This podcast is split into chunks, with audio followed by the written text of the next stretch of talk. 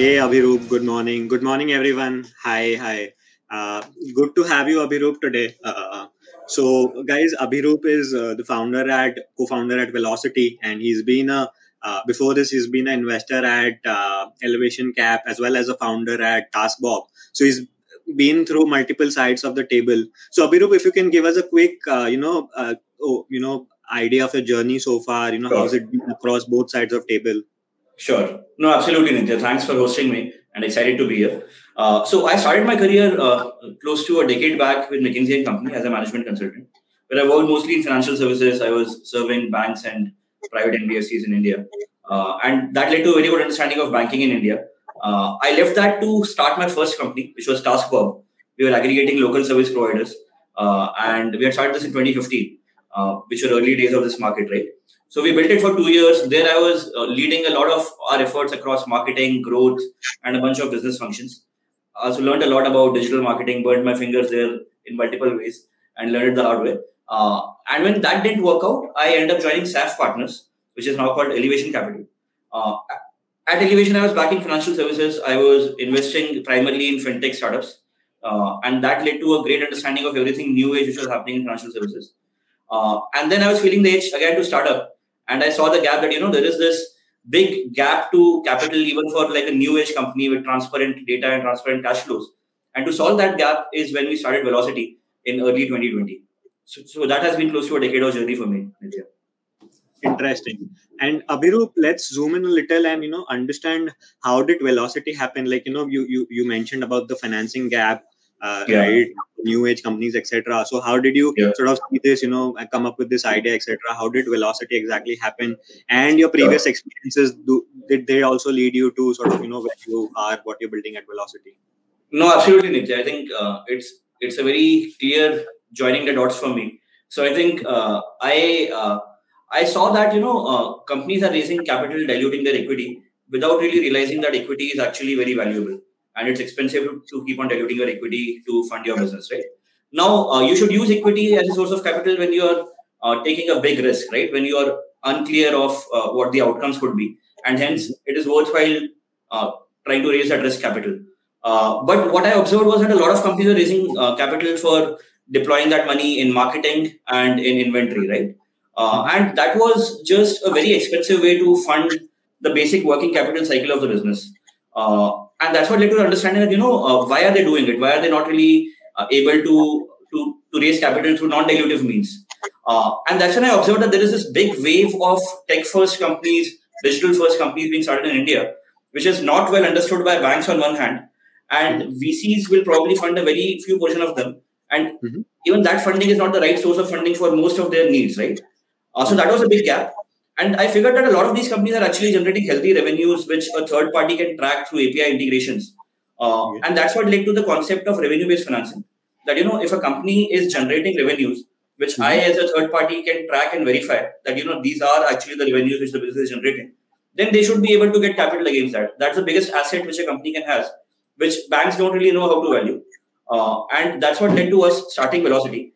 Uh, we were very clear that, you know, we are going to be focused on the segment of new age businesses mm-hmm. because that's where the data is very transparently available.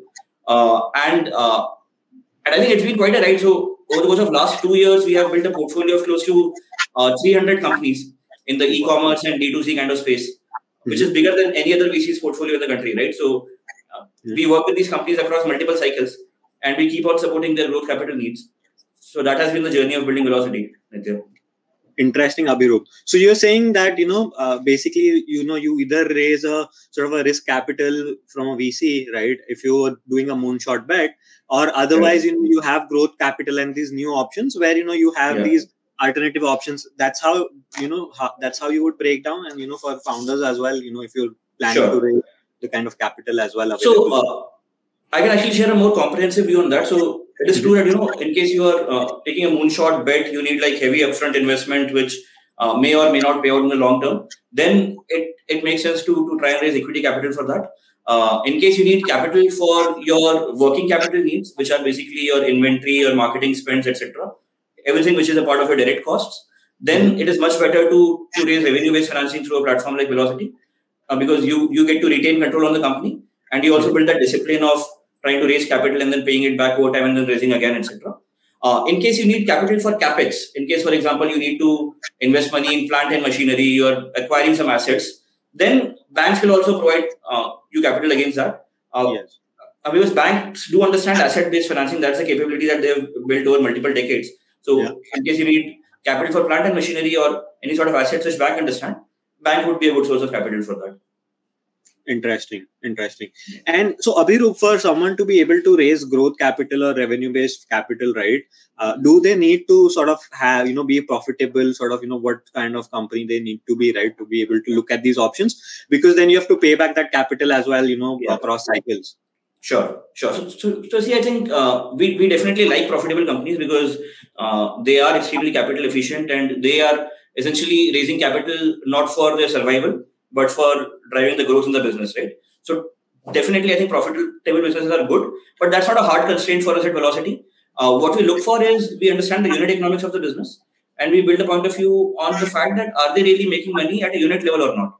It is possible that they have some overheads, but as long as their contribution margin positive, we believe that with some growth they can get to profitability, and we are happy to fund companies of that nature also, uh, which may not be profitable today, but if they grow, then they will become profitable.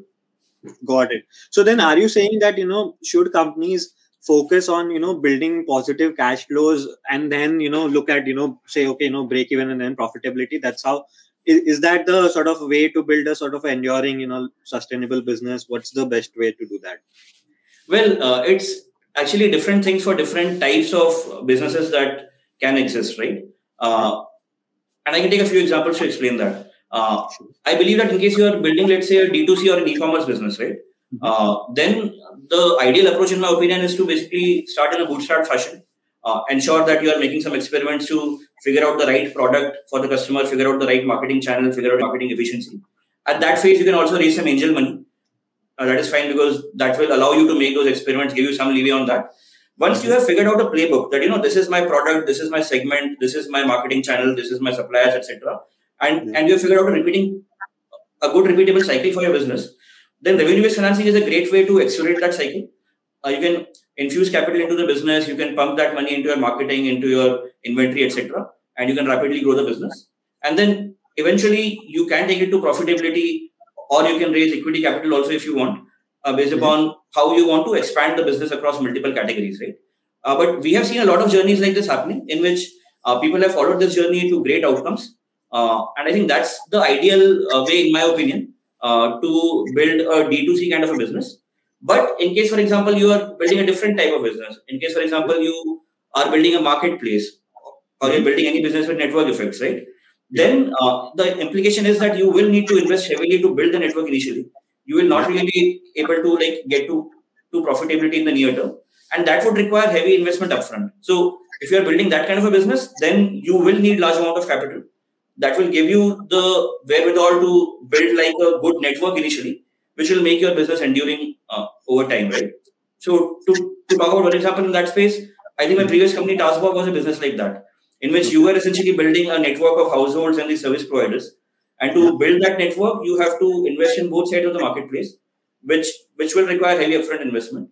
And hence the company which is sort of breaken out of the, uh, I think 50 odd companies which got started in that space, mm-hmm. is Urban Clap, which was like extremely aggressive with fundraise. Yeah. Uh, within one or two years, they had raised like 25, 30 million dollars. And that really allowed them to build a much bigger and denser network compared to anyone else. Okay, In- interesting, Abhiroop. So, you know, just taking a, you know, sort of a, a side turn here, uh, so you know, uh, you mentioned about you know TaskBob, Urban Clap, both of these. So you're saying that you know, sort of in, in these kind of markets, right? Is it just winner take all, right? The one which raises the largest round, you know, ends up winning the market, or can you also be, you know, someone someone can also be like a cap- capital efficient business in those kind of markets as well, and still win the bet. Uh, you know, what what do you think about that? What's your take on you know network effects and you know high risk businesses like those? Sure. So see, I think there are niches which which can be carved out even in in places like those, right? So, for mm-hmm. example, uh, while Urban Clap or TaskBob were trying to build like a countrywide network in which uh, you sort of build the most efficient way for people to get these home services at home in a high quality, reliable, and time bound kind of a fashion. Uh, that is a scale game. So, the bigger your network becomes, the denser it becomes at a hyper local level. the better the customer experience keeps on getting, right? So that becomes very difficult to change. Uh, yeah. But in case someone wants to build a business in that, it is still uh, very much possible to build a profitable business. Mm-hmm. Uh, you can, for example, pick up a niche customer segment. Uh, you can, for example, pick up like HNIs in India, right? And yeah. then you can build a focused home services based solution for them. And that can become a profitable business. You will differentiate on the quality, on the kind of customer experience, on the kind of, in case, for example, you're talking about a service like home cleaning, on the kind of cleaning products that you're using, the techniques being used, the way people are trained, etc. You can create differentiators like that. And for that niche, you can be a much better experience compared to Urban Clap. Interesting. Yeah, yeah, makes sense. And Abhiroop, so you know, uh, on on TaskBob, right? You you sort of six seven years back, you raised you know a large series A round right? Five six yeah. million. that that was a pretty large sum back then. Today maybe yeah. you know it's, it's a common you know fairly common it's a seed round today i think. Yes yes yes. So you know considering that you raised a large series a etc right uh, and you know sort of uh, what were some of the mistakes and learnings that you had from taskbob and which you would want to share with other founders as well right? What they can avoid and what you've also learned and applied at velocity uh, we'd love to hear from those as well. No, absolutely. I think there are so many of them that I can write a book on it, which I think I'll write when I have some more time. Uh, but I think uh, so. If I have to talk about the top three learnings, which and I think all of them we are building upon as we build velocity right now. I think the first one is to not hire too quickly, especially if you are pre-product market fit. Uh, mm-hmm. So uh, when you are pre-product market fit, then your entire focus should be to keep the team lean and to iterate rapidly to get to product market fit. Uh, once you get there, then obviously you can uh, try and ramp up your hiring and that will drive growth.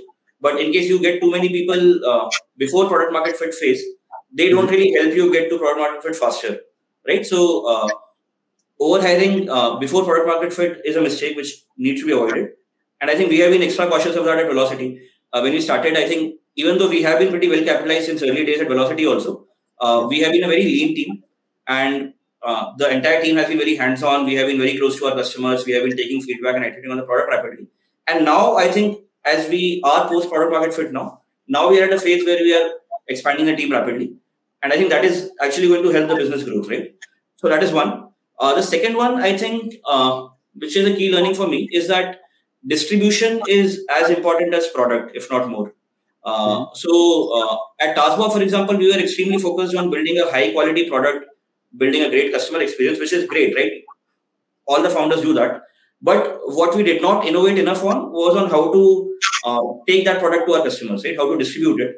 If you basically rely on commoditized channels like Google and Facebook ads, uh, mm-hmm. then that would also become very competitive very quickly. And a player which has uh, more capital, uh, they will be able to muscle you out of that, right? So you need to build your own distribution channels. You need to ensure that you know uh, you are even if you have a great product but you don't have distribution it is not a winning strategy. So that's very important. And i think third one uh, is to also think about your investors as really long-term partners uh, and basically these are long-term relationships which are very difficult to get out of right? So you yeah. should evaluate investors also in the same way. Uh, uh typically first time founders don't really do that. They uh, so investors obviously do a lot of diligence on a startup. I think uh, founders should also do an equal amount of diligence on the investors uh, and build a point of view that you know is this really the partnership that you want to be in for the next eight to ten years or not right? Because it's it's a it's an irreversible call once you take it right?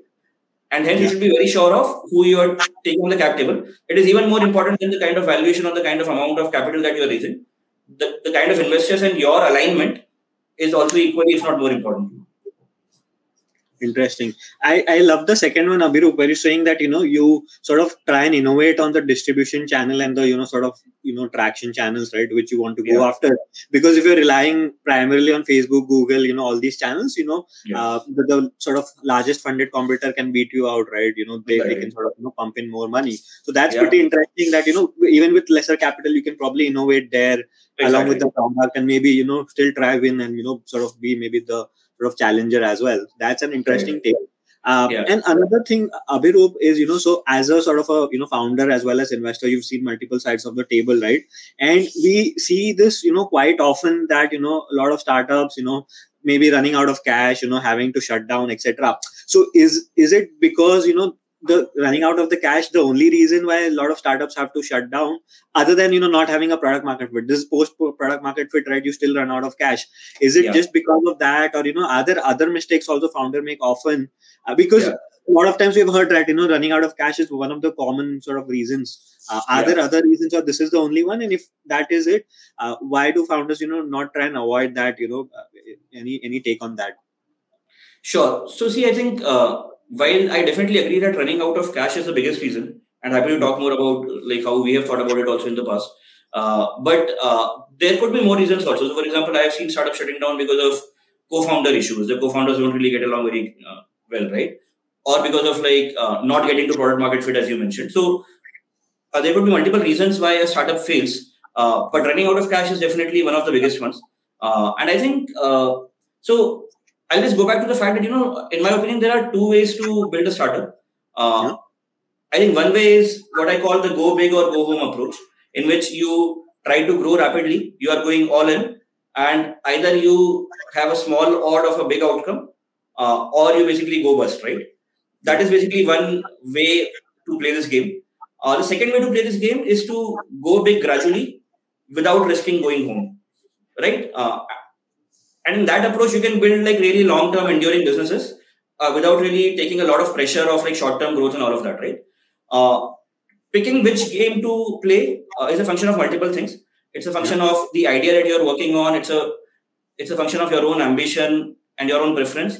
It's a function of the competitive intensity in the market that you're playing in, and it's also a function of whether a short-term growth can lead to like long-term competitive advantages or not, right? So uh, it's about picking the right game to play. Uh, I would say that while uh, it's not a good idea that for you are like trying to grow very fast and then you run out of cash and then you shut down. But what also may not work out is that you are operating in a very competitive market and you are like very slow to it. uh, Other people are able to dominate it. And hence, while you may not uh, shut down the business, but you will end up with a business which is not as big as what you could have built if you're more aggressive, right? So, and basically taking that decision is hard that which game to play. Do you want to uh, play the go big or go home game, or do you want to build an enduring business gradually uh, based upon multiple factors I talked about? That call is hard, and that's why I think people keep on like taking trying to balance between the two based upon capital availability also, and that leads to the kind of outcomes that we see in the press. got it and Yeah. Abhiroop, so you know between both of these right while the go big go home approach right not every idea every market business you know might have that kind of outcome right probably Yeah. 10 20 percent you know you, you could sort of share your thoughts Even maybe lesser, I would 10, say. Yeah, 20% of them. and rest Yeah. of them you know might be where you better off you know raising a sort of a you know a sustainable sort of you know capital you know you build Yeah. long term you know over decades probably right Correct. most of those ideas is that the case or you know you can have go big go approach in a lot of businesses is it sort of more like maybe 50 60 percent of those uh, you know businesses can sort of grow too fast and you know dominate those markets etc Yeah, I see. So I think uh, that that share is even even lower than the 10 20 percent that you talked about. Right? I think the share of businesses which are uh, better suited for the go big or go home game uh, would be uh, less than a single percentage in my opinion. And I'll tell you why. Right? Because see, I think in the entire universe of tech first companies also, all the e-commerce and D2C brands that we also track, that we also fund, uh, VCs probably end up funding 1% of them. So already they apply a filter on which they believe can really become big, can become unicorns eventually, right? That anyway is like 1% of the entire universe. And even in that 1% of the VC funded companies, the failure rate is very high. So uh, a vast majority of even those companies will end up failing, and a few of them will will really end up becoming like very large companies, right? Uh, so uh, there is a big difference in what the reality is in terms of uh, what results can that game deliver uh, versus what people perceive it to be, right? Yeah. And I think that's what leads to these these calls going wrong quite often. So that's in a way the change that we are trying to to bring in india We are we we really want to support people who are building a bootstrap capital efficient kind of a business and which are keen to build like sustainable, enduring businesses which can become profitable 100, 200, 500 crore companies, which may not become unicorns, but those are still great outcomes for the founders to build. Absolutely. And those could probably take five ten years or maybe, maybe even decades but you can get to that outcome rather than going bust you know uh, and like you're saying not every business sort of can be that you know go big go home. So you're rather better off you know building for the second outcome unless you are in a very sort of fast growing you know a very exciting absolutely. market you know maybe one yeah. or less than that right? Uh, yeah. that's that's an interesting take um, so one more thing, Abhiroop, you mentioned previously is you know um, at TaskBob, right? The kind of investors you know you sort of raised, you know, you associated with them for years and decades, right? While you're building that business, and yeah. there was this you know uh, you know tweet that got viral sometime back where Anand Lunia he mentions that you know you should be very cautious of the color of capital that you're raising because yeah. Capital is right now abundant out there in the market, right? Um, Absolutely. So talking about that, right? How does that change the outcome? Which is you know uh, the kind of investors you're raising from. You know, are they aligned with you? How does that change the outcome for your startup? And second is, uh, does capital in fact you know uh, change the outcome of a startup in a positive, or can it also have a negative outcome as well? Right? If you're raising too much capital and things like that. So what yeah. sort of impact does raising capital have, and the kind of capital that you're raising? All of this uh, you know inca- impact on the outcomes of your startup positive negative both of them absolutely so i'll take both questions one by one first is about the color of the money and i i did not really uh, uh, like think much about it in my previous startup but i realized that you know that is actually true and that is something that all the founders should care about i would actually go to the extent of saying that you know even if the kind of valuation the kind of capital uh, etc is uh, is better in a particular term sheet uh, but you are not that strongly aligned with the investors, then you should go with something which is lower valuation, lower capital raise, etc. Also, right? Uh, and I've seen founders often make this mistake that they try to compare on the hard parameters which can be compared, which is like how much capital, what is the valuation, what is the dilution, and things like that. But it is the softer things which matter a lot more. Uh, so I think uh, a few things that people should look for uh, when they take this call is that first of all, uh, as I mentioned, they should do a ref check. they should particularly talk to companies which did not work out in their portfolio, right? Because how they uh, handled and how they behaved in those scenarios uh, will tell you a lot about both the pros and cons of working with an investor like that, right? I think second is that you should try to uh, work with investors who are high conviction. Uh, there's a lot of hot money coming into the system, which is basically looking for short-term returns. But building a company is a hard, long-term process, right? So you need to figure out that you know you are obviously operating and building a company with a high degree of conviction. Do the investors also share that conviction or not, or are they in it because it's a hot deal right now? because when the times are bad, then they will also lose their conviction as quickly. If that is not the case, right? So, so that becomes very important. Uh, and I think that is something that I have definitely learned. Uh, we are very fortunate to have Valar Ventures as the lead investors in the current company. And it was sort of a eight to nine month process over which they built their conviction, they understood the market, they built a point of view on us as a team also. And that really led to a very good alignment of what we are really trying to do in the long term, right? And I think that matters a lot. Uh, so that is there. Uh, what was the second question, Nitya?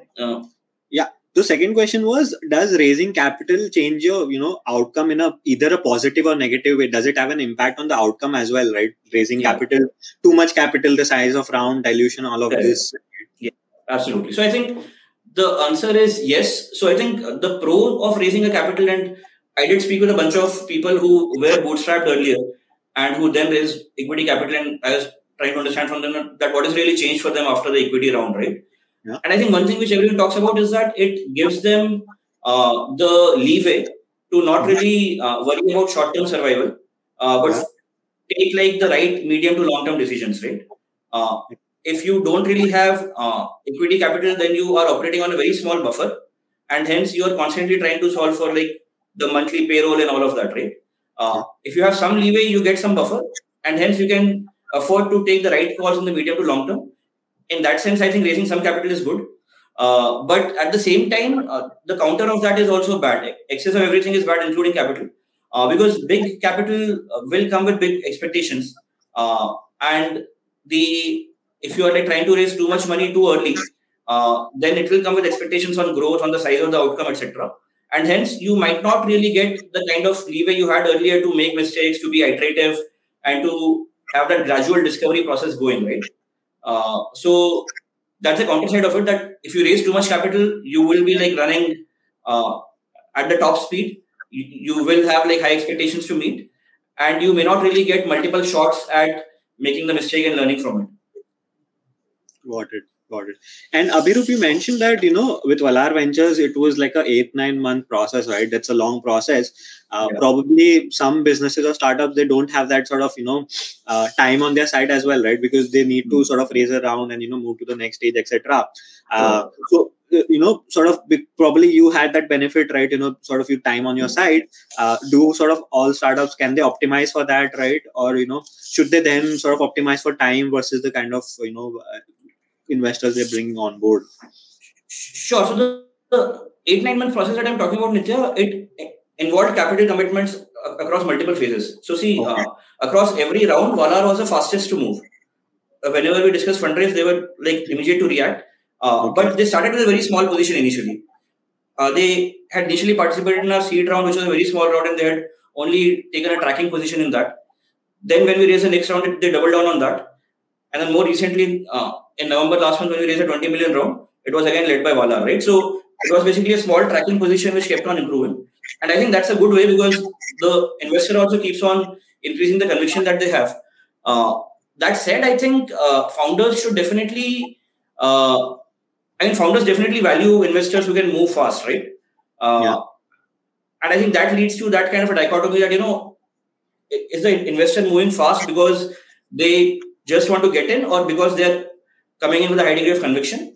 And I think the work required on the investor side, which uh, is also a role that I have played, yeah. is that even before the deal happens, you need to be ready with your answer, right? You need to be clear of the market, you need to be clear of the opportunity, you need to be tracking a bunch of teams, you need to be able to yeah. move very quickly when the right deal arises. And basically, that's what leads to a combination of being high conviction as well as being fast. Uh, Interesting. And uh, one more thing that you mentioned, Abhiroop, was you know one of the reasons sometimes startups shut down is because of co-founder issues, etc. Right? How yeah. did you find your set of co-founders when you start you starting Velocity? Uh, yeah. right uh, and sort of how can founders avoid those kind of mistakes as well because those are probably not the, the best ones that you can have other reasons but that's not the one you would want to have Hi, but it's far too common i think uh, uh, i mean every month i hear a few cases of uh, teams not working out because of co-founder conflicts. And I think the uh, the the learning or the reason for that is that even being a co-founder is a long-term relationship, right? Yeah. And you don't get into a relationship uh, blindly, right? Uh, so I, I strongly believe that when you start a company, it's highly likely that you already know your co-founder. Your co-founder should ideally come from your existing networks. They should be people that you trust. They should be people who you have worked with, and all of you should have a very good equation working with each other. You should know the uh, the good side as well as the bad side of the person you're working with. And that becomes very important to be doubly sure of, right? And I think for that reason, co-founder dating platforms are not really taken off, right? Because it's not a blind date which can be arranged and then you basically end up starting a company together. You typically should start a company with people who you have a high degree of trust and comfort with. Uh, and ideally people who have a strong history of working together with a very good working equation. Uh, across both the companies that uh, that I started, at least that was the case. I started TaskBob with a close friend from college uh, who is Asim Khare. Uh, and we, we had been very close friends. We had worked on multiple projects together. And then we had been in touch even after college. Uh, even at Velocity right now, uh, both of my co-founders, Atul and Saurav, uh, mm-hmm. they were part of the top team at TaskBob. So uh, at TaskBob, Atul was heading operations, Saurav was heading technology. and building a startup is like going on a war, right? So you've been through ups and downs of the entire journey of building a startup. And that leads to a very good working equation. So that was a great starting point for me in the company right now. Interesting. So basically, you're saying that building a company is sort of you know uh, uh, years and decades, right? So you choose the people you want to work with, you know, your, your co-founders, the core team, and the investors, all of them who are sort of aligned with you for that, you know, the long term. Yeah. Because in between, if there are you know some issues, it will just it might lead to bad outcomes or you know not good things. Absolutely, absolutely. So I think I think having that long term mindset is very important. We should not approach building a startup with a two or three year kind of mindset. Uh, you should think at least a decade, if not more, right? And all of your key decisions across picking the right co founders, picking the right investors uh, should be governed with that long term mindset. That you really see yourself working with these guys over the next decade or not, right? Yes. Yeah. Yeah. And right now, so even in the current market, Abhiroop, uh, there is probably some abundance of capital, even say for D2C startups and brands, right? You were saying, you know, uh, you know, you can build different companies and outcomes in D2C, but we still see, you know, D2C startups raising a lot of equity capital. Is that something which is advisable? You know, you, you said you work with 300, more than 300 companies, D2C especially, yeah. uh, right? Yeah. What's your sort of thoughts on those? Yeah, so see, I think uh, the biggest uh, thing that venture capital has done well, in my opinion, mm-hmm. over the course of the multiple decades of VC as an asset class existing, is that they have built a very strong hype and narrative around it. Right? It is it is cool and sexy to raise venture capital, and I think that's the change that we are trying to bring in. We are trying to educate the market in saying that you know while it's good to have some venture capital, some buffer uh, but it's also a very expensive source for you, which comes with a lot of expectations, which also comes with you giving away control of the company that you're trying to build, right? So I have had multiple discussions with the founders that we work with about this, and mm-hmm. in the right context, I also proactively help them to raise venture capital. I actively connect them with the VCs that I know of, right? Uh, but I think uh, it's important to understand that venture capital is not free. It, it, it comes with you giving away the most prized asset that you're building, which is the value of your equity. Uh, and I think because there is no short term repayment, people assume that you know this is something which is good, uh, but it is actually much more expensive in the long term, which more and more people are over time realizing. Uh, so, uh, in that sense, I believe that you know, as I mentioned earlier, you could could raise equity capital based upon the business you are building, based upon the kind of risk and the uncertainty of the outcomes that you're going after. But across the vast majority of use cases, particularly in, in the D2C and e-commerce space, right, close to 70% of the spends of a D2C or e-commerce business is across marketing plus working capital, right? Uh, yeah. And I think that 70% should not be funded by equity capital. It should be funded by by capital which is like much more friendly, in which you are not giving away control, in which you get to govern the way you want to grow the business yourself, right? Uh, and that's what we are trying to build at Velocity, in there honestly interesting and you you mentioned you work with sort of 300 and more sort of companies and brands right uh, so yeah. you know in experience working with you know some of these uh, right at what stage you know they might be you know or time you know would be right for them to maybe look at uh, you know a, a growth financing revenue based financing or yeah. a external equity round, maybe a venture round, etc. Right? At what sure. stage, scale, you know, maybe in terms of revenue, you know, product market fit, some of these specifically from sure. a D2C perspective, because non D2C, right? You know, you're building for a large outcome, you know, network effects, yeah. etc. Those things are pretty clear. But for a D2C space, you know, how how do you think about this? What's the you know experience you've seen working with these multiple brands? Sure. So, see, I think most most D2C businesses uh, should not end up raising uh, equity capital, in my opinion. And I think that's a controversial opinion. That's an unpopular opinion, I'm sure. Uh, but I have reasons to believe that because, see, I think it, it's not going to be a good outcome for both the founder as well as the VC uh, if you like raise too much equity, right? Because if you raise too much equity, you are constantly trying to build a very large outcome, which uh, uh may or may not happen, right? As I mentioned earlier, uh, it is like less than 1% of the cases which are best suited for equity capital, right? Uh, but vast majority of the people should therefore focus on building a great enduring long-term business which can be a 100 200 300 crore business. It's immense opportunity in india right now to build like a direct to consumer business right now. But raising equity might not be setting you up for success in that game. Uh, i believe that the right stage for you to consider raising some equity uh, which could be an angel or a friends and family round is basically when you get started because you need some capital to get started. Uh, and uh, at that early stage, basically, angel capital can help you build like the right product, figure out the right market, and all of that. But once you have like uh, built a good product which is gaining some traction, uh, once you have at least six months of history that we look for, right? Uh, at Velocity, we look for at least six months of revenue history based upon which we can try and understand what the uh, going forward scenario is going to be for your business. Uh, mm-hmm. Then you can just use revenue-based financing to accelerate the business. It's a it's a very convenient and fast source of capital for you, in which you don't really have to dilute your equity and give away the control of the business, while having the complete flexibility of paying it back as a share of your revenues, right? Got it.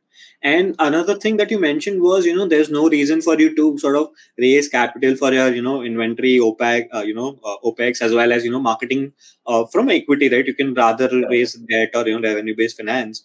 And in, in that as well, right? Uh, so when you sort of raising revenue based finance or, you know, equity, how do you deploy that well as well? You know, like what places you can deploy, you know, whether it's equity uh, where you should deploy equity rightly and you know where you should deploy revenue based financing. And how much you should deploy as well what percentage of your revenues or you know finance that you've raised that you're not over deploying and you sort of you know bu- you know sort of spreading too thin as well right in those cases. Sure. Sure. So see i think uh, particularly if i talk about the context of d2c and e-commerce brands which is the segment that we exclusively focus on uh, then uh, it's important to maintain the capital efficiency of the business in my opinion because uh, it should not be the case that uh, the market turns, the equity capital dries up in the market, and then you have sort of bloated up your cost base and you're dependent upon the funding happening, uh, because then you will be left high and dry, right? Uh, so it is therefore important to increase your cost gradually uh, and to use uh, uh, a disciplined way of capital, which is revenue-based financing, to fund your day-to-day working capital spends. So I think in terms of the typical spends of an e-commerce business or a D2C business, if you're working on like R&D, product development, uh, if you are working on building some technology platform, etc., uh, mm-hmm. equity capital might be a good source of funding for that because uh, you are not sure of the outcomes, you are taking some risk, etc., uh, and you may not expect any payback in the short term, right? But for the core of your business, which is basically the marketing, which is working capital, uh, that is a more predictable part of your business because you know that for every dollar that you're spending in marketing, you could be generating 2.5 to 3 dollars of returns, right? Uh, and for every dollar which is being spent in inventory, based upon your gross margin, you could be generating two dollars of revenue. Uh, so if you have that prediction cycle established clearly, then it makes a lot more sense to, to use revenue-based financing for that. And hence, I believe that close to 60-70% of the business spends should be funded through revenue-based financing. Uh, only when you are making some experiments which are more long-term in nature, which can potentially lead to disproportionate returns, but which may not have any short-term payback, those are the spends that you should try and leverage uh, equity capital for. it. Got it. And in terms of your say marketing spends as well, right? Sometimes we see businesses spending a little more on marketing. So, what percentage of your monthly or annual revenue you should be spending? If you're a D2C brand, you should be spending on marketing and you know basically your experience working with these brands or you know what's your take on that right uh, so that you because currently we also hear that you know the ad spends you know the CAC uh, you know all of those are rising too fast so then you know you need to balance between your you know growth as well as you know spending too much right so where do you draw yeah. that line what percentage of your revenue is, is it okay to you know be spending on you know sort of you know ads and you know acquisition etc Sure. So, see, it's a function of the stage of the company and it's a function of the sector that you're working in. So, mm-hmm. it's a grid like that. I think when you're early, then obviously you will have to do some experiments. At that time, your revenue itself is going to be slow. And hence, even if you are keeping some experiment budget, your marketing spend as a share of your revenue is going to be high. Uh, and I think that is okay because you will have some leeway that, you know, uh, at least for the next six months or nine months, I will be basically trying multiple things and then trying to build a predictable cycle here after you pass that phase, uh, then what is the right percentage of revenues uh, in your category that becomes important. And I think we like to think it as a function of the gross margins of your category, right? It, uh, uh because finally, I think the objective of a D2C business should be to become contribution margin positive. Uh, so, in, in, categories which are high gross margins, which are category like health supplements, personal care, cosmetics, and to a good extent apparels also, uh, you can sort of operate with ROAS of 2x also, 2.5x also, and those are good ROAS. Uh, but in low gross margin categories, which are like food and beverages and then consumer electronics, etc., there your ROAS better be good uh, uh, because yeah. anyway, if you are making like a 30% gross margin, then that should be the upper cap of what you potentially can spend on your marketing, right? Because you finally have to be contribution margin positive. And hence, I believe that you know uh, the the right amount of marketing spend as a share of revenue should be driven by the sector that you're operating in and the gross margins of your product therefore. Got it. Yeah that, that does make sense right? How much sort of you know what space you're operating and what's the competition like as well as you know what sort of you know gross margins that you have. Uh, sure. and just a follow-on question on this right? Um, you mentioned about a bunch of these things and metrics. Uh, so at what stage of the business you know uh, should a d2c brand focus on say being uh, contribution pa- margin positive uh, being say cash flow positive being profitable and you know breaking even as well right? Uh, so say maybe you're starting off today at what stage scale you know you should start thinking about this so that you know you're building sort of a long term business and you know focus on those as well and you're not sort of burning too much as well right? You know uh, not having a contribution margin. Maybe first year or first six months is it okay to have a negative contribution margin uh, Yeah. as, as you grow right how how that changes you know So yeah, initially when you go, uh, when you get started, your initial period will be negative contribution margin because you don't really have things figured out, right? So, and that is okay because you do need that time to like figure out the right marketing mix, the right products, uh, the right suppliers, and all of that, right? All of these evolve initially, right? But I think the first goal for the business should be to build a product which is creating a pull, right? So you should not worry too much about uh, getting to profitability earlier, but you should have a product which is a differentiated product which comes in with a unique story and which is like creating a pull from the customer. So that should be the first focus. Once you have that, then I think the focus should be on rapidly growing that business. Uh, and as you basically grow that business, you will need the capital for marketing as well as inventory needs, which is what we fund. Uh, after that growth period, I think eventually the goal of every business is to get to profitability.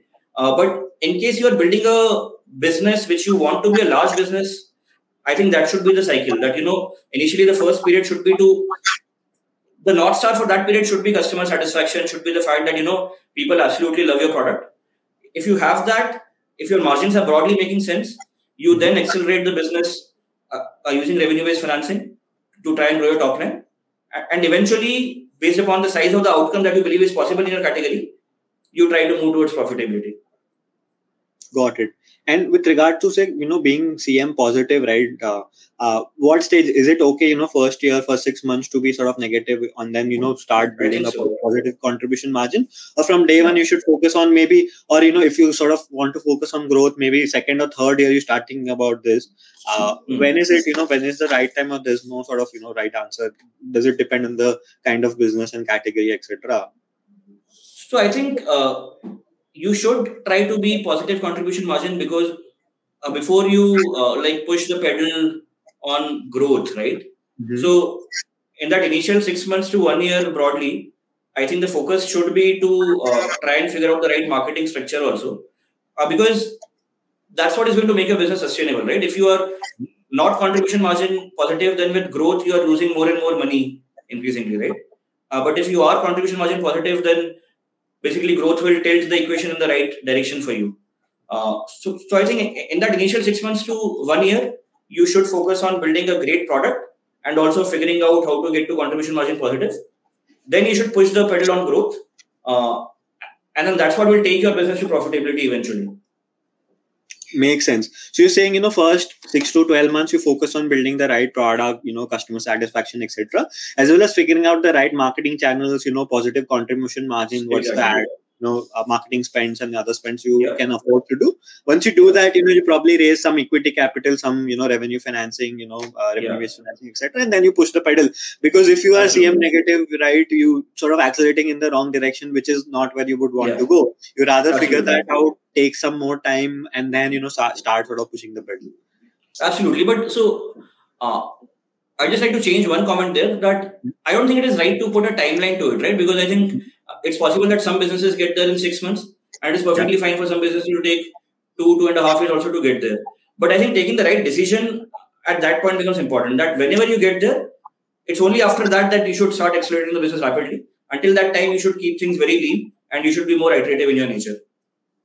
Okay so you're saying basically you know you know founders should have a little more patience you know not put a lot of pressure of time say six Yeah. months 12 months when they're starting off Exactly. take a little more time you know sort of build out that product you know customer satisfaction you know positive contribution Yeah. margin and then think about growing accelerating etc right and Absolutely. not because at this stage right like you know a lot of competition other founders you know you want to look at them you know you know sort of you sort of think that okay you know let's try and sort of build it a little faster because you don't want to miss Yeah. out on the market etc but i think then you're saying the best way is to focus on your business your metrics and then accordingly Absolutely. think about growing accelerating especially say in a d2c space where it's not winner take all right you can uh, Absolutely. maybe there can you, you know saying there can be multiple brands in a category as well yeah, right absolutely. Yeah, absolutely. We, we at Velocity strongly believe that there will be thousands of brands in India, right? India is anyway a brand starved market, and there are so many niches emerging. There is a big platform shift which is happening of people spending more time online, and uh, there will be lots and lots of new brands which will emerge. And we are building Velocity primarily to power the growth of all of these brands interesting. And then are you also seeing you know in this case multiple brands sort of operating in similar spaces or then do they also try and carve out carve out niches to stand out in that market? How are that like? Because you're saying there can be multiple brands in categories yeah. well. Yeah. how are you seeing that pan out? So i think the way to uh, build any business and i would actually go to the extent of saying that it's not just about d2c but it's about building any business is that you start with a very niche and focused segment, right? That you know this is the very specifically defined customer that I am building for. And I think that is true for D2C also. That when you get started, you have to be very clear of which is the specific customer segment for which your brand is going to appeal a lot more compared to anything else, right? And I think that's your entry point. Uh, you you initially focus just on building a distinctive value prop for that segment, and at least for that segment, you are the best choice for that customer, right? After you have that sorted as a segment grows you will automatically grow with that. But then you can also consider expanding across multiple dimensions. So for the same segment you can build more products in your portfolio or you can sort of get into adjacent segments also. Uh, but those opportunities really open up for you when you have done a good job at uh, building a great product for a very well defined segment initially. Got it. Interesting. So you're saying basically you know focus on a niche and you know sort of you build the best product go to product for them uh, and not sort of compete across segments you build the best product for a particular segment you focus and you know sort of you yeah. you the sort of number one number two brand over there and then you sort of start looking at other segments or you know sort of other target groups etc that does make Absolutely. sense rather than just yeah. going all in you know you know sort of uh, targeting yeah. across segment because then you're not the sort of number one number two brand as well for those right uh, right so uh, actually one more point on that one that you know while that in my opinion and I have a very strong opinion on this that you know this is the right way to build an enduring business is to start small, focus, and build a 10x better product for that segment.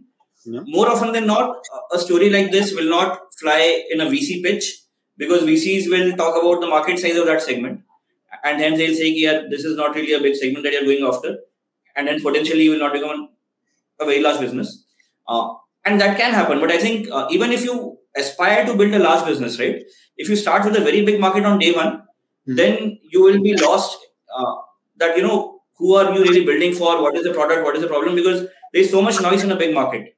Uh, but when you define it clearly, then you are able to build a much better experience for that segment to start with interesting and that's why probably you know stories like Mamaearth also come in right where they started as a niche brand and today sort of they're a very large you know vc funded brand do you see yeah. those kind of stories also happening then where you start with a niche but you have sort of you crack the product and distribution so well that you know your yeah. market automatically expands and you become maybe like a vc fundable business or large outcome as well you know those stories can can those also happen in d2c like many more certainly happen in my opinion so see i think uh, um, VCs get the total addressable market size wrong all the time, right? Uh, and I think that's also very difficult to, to, to sort of uh, project and predict what the TAM for a particular market is going to be. And uh, internally, in our leadership team, also we joke about that there is only one limiting factor to the TAM of a company, uh, which is the ambition of the founder. I mean, if you want to build a large business, then eventually there are multiple axes on which you will expand, right? Uh, so it's it's wrong to like only talk about the current product and the current market and try and estimate TAM based upon that. But if the founder and the team is really ambitious and they have a way, they have an approach in which they can build a predictable way to grow the market, it can potentially be a very large TAM. And I think, uh, as you mentioned, Mamaearth is a great example in that sense. That initially, when they started, they had a very clear, well-defined niche, and they had a very clear positioning of better quality products for moms and babies. Uh, but and I think that led to a great early adoption. That led to their brand being built. That led to uh, people like talking about it actively and all of that, right? Uh, that's what leads to distribution. And basically, once you have distribution, you can add more products and keep on growing the revenues of the business. Absolutely. Yeah. No, that's an interesting take, Abhiroop, which you said, right? Like, you know, it's only the hunger and the hunger of the team and the founders that you know the outcomes can be you can start with a small market and tam and then you know keep going into adjacent markets and you know keep expanding yeah. other than that, yeah. we've also seen that you know house of brands approach as well, right? You start with a brand and a niche, and then you open up another market segment, another niche, and you know, sort of you build a house of brands as well, right? We've seen yeah. startups and founders doing that as well these days. So yeah, yeah that's that's a very interesting one. And in fact, I think it's it's easier to, to think about these things in retrospect than to think about what will happen going forward.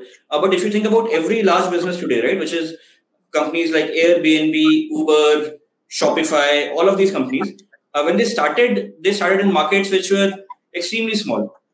And I think it would have been very easy for uh, a venture capitalist to say that, you know, these are markets which are going to be very small markets. What are you really doing in that market? But because they focus on a niche, because they built a great product for that, market also expanded and then they also expanded into adjacent markets. And, and I think that's what led to the great outcomes that we see there. Makes sense. And just one last question, Abhiroop, where, before we throw it open for the audience questions, is um, so if we look at the D2C space in US, right, and, and the West, uh, we've seen you know some brands like Casper and Allbirds, etc., which have been sort of you know uh, the VC darlings, and then today where they are, you know, it's probably not the best position. Uh, So, what's your thoughts on take on what's what has been happening in the D2C space in in US, and do you see that happening in India as well, or you know, in India, brands and founders are much more cautious. Outcomes will be different here. Yeah. So, so I think the the miscalculation in a few of those examples that you mentioned, Nitya, was that uh, VC started expecting uh, typical uh, tech venture capital kind of returns in the D2C market, uh, and that is uh, extremely rare in my opinion uh, to to sort of achieve that, right? and I think that's what leads to overcapitalization of the companies. That's what leads to uh, the companies also ramping up their cost base, not being capital efficient, and then finally having outcomes which are not great for anyone. Uh, so, see, uh, there is a use case for venture capital in the D2C space, uh, but I think VCs also should not expect uh, them to become like a $200 billion business or a $100 billion business. I think there can be sizable businesses created. VCs can put in like a few million dollars, expect like 10x out of that over a time frame. Uh, hmm. but that expectation need to be set that way, right? That you know this is the kind of profile of this business, and in a VC portfolio also you can have a mix, right? You can have a few moonshots uh, which will potentially become unicorns, yeah. and you will have a few companies which don't really have that high a chance of failure if the team is executing well, but they will also not become 100x probably. They will become 8x or 10x, which is also good, right? Uh, so I think that that expectation needs to be set very clearly. Uh, and I think uh, the market is maturing based upon the learnings globally, right? So I think uh, uh, while there is interest in this space because a lot of brands are getting started by great people, and uh, uh, and a lot of brands are going to get created in India, I strongly believe that uh, a lot of a vast majority of these brands will become like good 100 200 crore businesses but may not become the kind of returns that vc expect right now out of the tech investments that they make Got it. Got it. Yeah.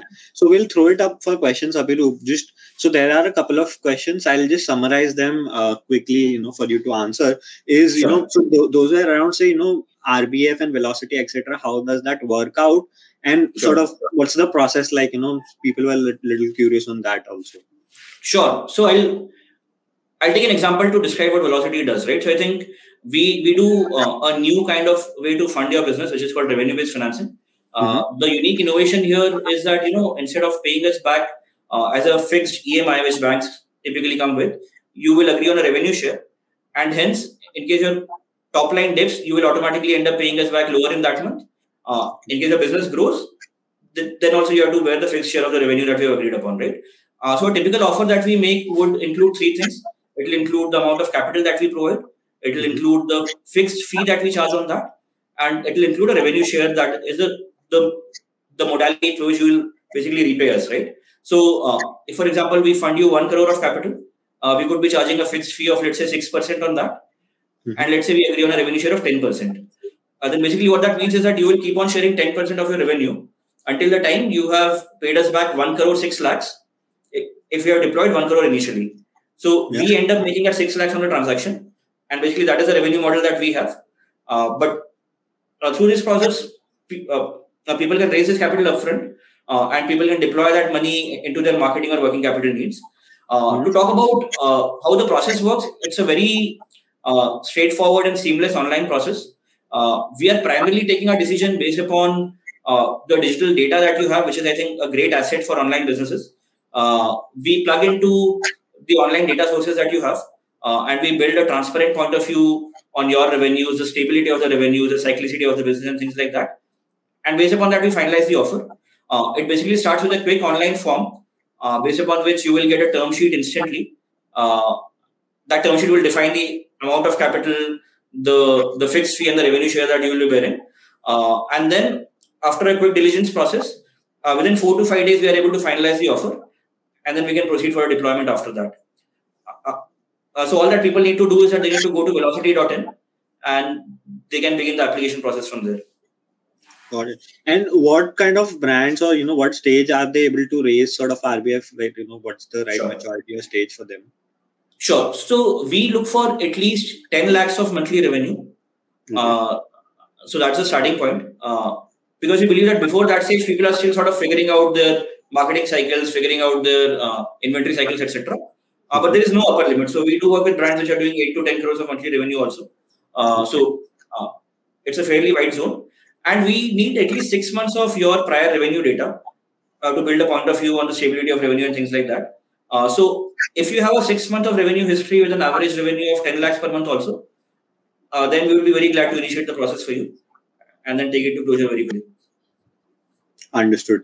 Thank you. Thank you so much, Abhiroop, for, for taking out time. I'll just quickly summarize the session, right? Where you talked about, you know, uh, the kind of capital you should be raising, when and why you should raise or not, why not you should raise it, depending on whether you're building a large outcome, you know, like a go big or a go home outcome, or, you know, uh, probably a long term sustainable business where alternative options like you know raising lesser equity you know rbf all of these can become sort of helpful and especially yeah. in a d2c kind of a space where you know you don't necessarily need to think about say building a unicorn from day one right? You start with a, a, a small niche and build a strong you know sort of product for them. And then you start you know expanding the market and, and then see whether you're probably able to achieve a very large outcome like a unicorn or or maybe like a 100 crore 500 crore business as well right? Um, yeah absolutely. That's a great summary Nitya. Thank you. Thanks so much abhiroop uh, for taking out time. We enjoyed the conversation. Thank you so much. Absolutely. Thanks a lot for having me nitya. Pleasure to be here. Yeah. Bye bye have a good day. Bye. Take care. Yeah